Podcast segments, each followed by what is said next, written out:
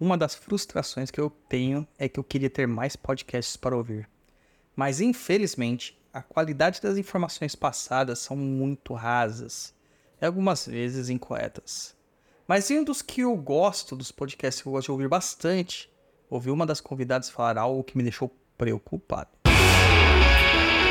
Você está ouvindo. Pense, Pense Macumba. Macumba.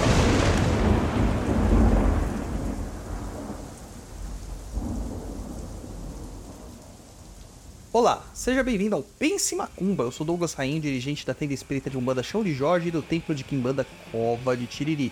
Este programa foi pensado no meio de uma estrada, Campos de Ogum, enquanto eu estava dirigindo, percebendo que hoje quase ninguém tem tempo de ler textos. Então decidi trazer alguns assuntos que já foram tratados no blog por escrito e alguns pensamentos também que não estão lá, como é como esse caso aqui desse episódio de hoje, em nosso blog lá na perdido.co. Se você quiser conhecer mais do nosso trabalho, nos siga em www.perdido.co ou no instagram.com.br douglasrainho7.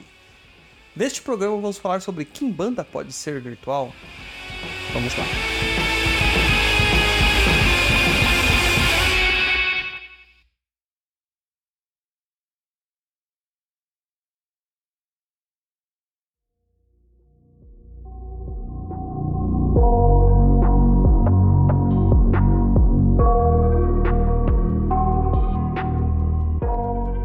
Então, em um podcast que gosto muito de ouvir, eu escutei uma entrevistada falar algo parecido com o seguinte: abre aspas. Meio que ele fez uma espécie de família de Kimbanda virtual. A gente se reúne mensalmente, conversa pelo WhatsApp, faz experiências de meditação e ele passa algumas instruções. Fecha aspas. Para o leigo, ele pode dizer que essa afirmativa é algo muito inocente que é até algo desejado usando da tecnologia para isso. Porém, isto é extremamente preocupante. Vamos tentar separar em partes aqui para explicar o motivo de tanta preocupação. A Kimbanda é uma tradição que vem ganhando muito destaque nos últimos anos, e que com o avanço da internet saiu das sombras dos terreiros e começou a aparecer. Entretanto, o que de fato aparece nas mídias não é a tradição de Kimbanda em si, mas apenas o contexto exotérico com X ou doutrinário que pode ser revelado para aqueles que não estão ainda iniciados em seus mistérios. Ao contrário da Umbanda, a Kimbanda é um culto de mistérios de fato, onde o segredo é o mais importante e o que realmente dá poder ao culto. Suas liturgias, suas evocações, seus feitiços e fundamentos só são liberados para os olhos daqueles que estão iniciados e pouco a pouco, conforme eles se mostram aptos para o aprendizado. Quando dizemos que há uma família de Kimbanda, de fato dizemos sobre uma família. E o que se discute na família permanece dentro da família. Não há permissão para falar. Não pode falar para ninguém o que ocorre dentro dos cultos de Kimbanda. E apesar de instruções poderem ser herdadas virtualmente, ou melhor, à distância, a iniciação sempre deverá ser presencial, e alguns rituais presenciais devem ser feitos. Os iniciados, eles devem comparecer ao templo, não pode ser puramente virtual. Em outras palavras, a iniciação é presencial, depois você pode receber algumas instruções à distância, mas a experiência pessoal é extremamente importante. Aprender na Kimbanda tem muita relação com o aprendizado por meio da observação. E aqui eu trago um Itã interessante, que pertence ao culto de orixás, mas que expressa demais a vivência do quimbandeiro. Exu não tinha riqueza, não tinha fazenda, não tinha rio. Não tinha profissão, nem artes, nem missão. Exu vagabundeava pelo mundo sem paradeiro. Então um dia, Exu passou a ir à casa de Oxalá. Lá, à casa de Oxalá, ele ia todos os dias. Na casa de Oxalá, Exu se distraía, vendo o velho fabricando seres humanos. Muitos e muitos também vinham visitar Oxalá, mas ali ficavam pouco. Quatro dias, oito dias, nada aprendiam. Traziam oferendas, viam o velho orixá, apreciavam sua obra e partiam. Exu ficou na casa de Oxalá 16 anos. Exu prestava muita atenção na modelagem e Exu aprendeu com Oxalá como fabricava. As mãos, os pés, a boca, os olhos, o pênis dos homens. As mãos, os pés, a boca, os olhos, a vagina das mulheres. Durante 16 anos, ali ficou ajudando o velho orixá. Exu não perguntava, Exu observava, Exu prestava atenção, Exu aprendeu tudo. Um dia Oxalá disse Exu para ir postar-se na encruzilhada, por onde passavam os que vinham à sua casa. Para ficar ali e não deixar passar que ninguém que não trouxesse uma oferenda a Oxalá. Cada vez mais havia mais humanos para Oxalá fazer. Oxalá não queria perder tempo, recolher os presentes que todos lhe ofereciam. Oxalá nem tinha tempo para as visitas. Exu tinha aprendido tudo e agora podia ajudar Oxalá. Exu coletava os ebós para Oxalá. Exu recebia as oferendas e as entregava a Oxalá. Exu fazia bem o seu trabalho e Oxalá decidiu recompensá-lo. Assim, quem viesse à casa de Oxalá teria que pagar também alguma coisa a Exu.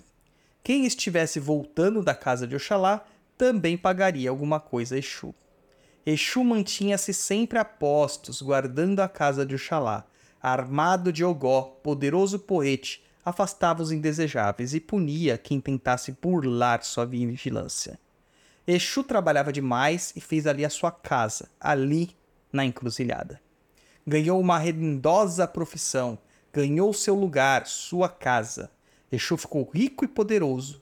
Ninguém pode mais passar pela encruzilhada sem pagar alguma coisa a Exu. Esse é um texto retirado do livro Mitologia dos Orixás, de Reginaldo Prandi. Mas a parte mais importante é: Exu não perguntava, Exu observava, Exu prestava atenção, Exu aprendeu tudo.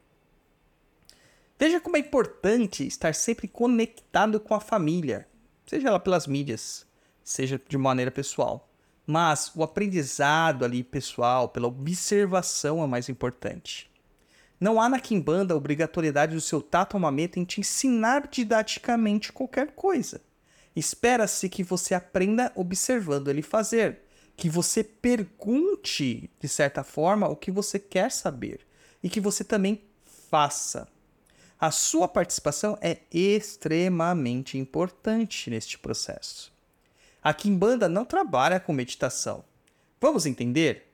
A meditação é uma ferramenta para alcançar um estado contemplativo por meio de foco em um objeto, no pensamento ou sensação.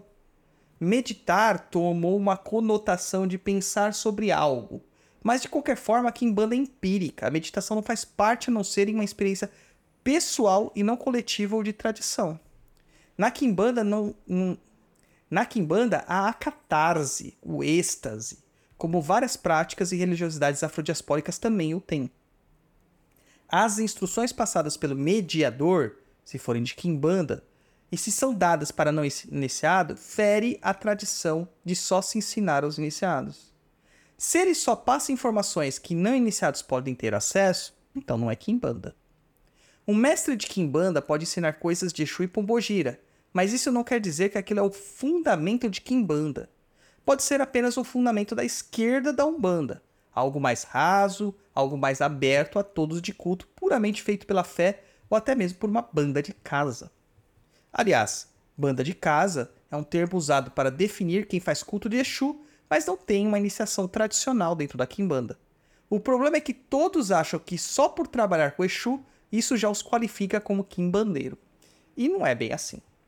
Para ser quimbandeiro, é preciso receber as outorgas das mãos de outro mestre, para que ele fundamente plante o seu inguso na alma do futuro iniciado.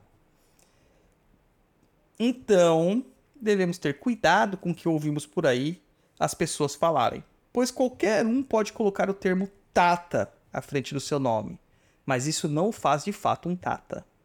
Todos podem cultuar Exu e Pombogira, mas isso não o faz um Kimbandeiro.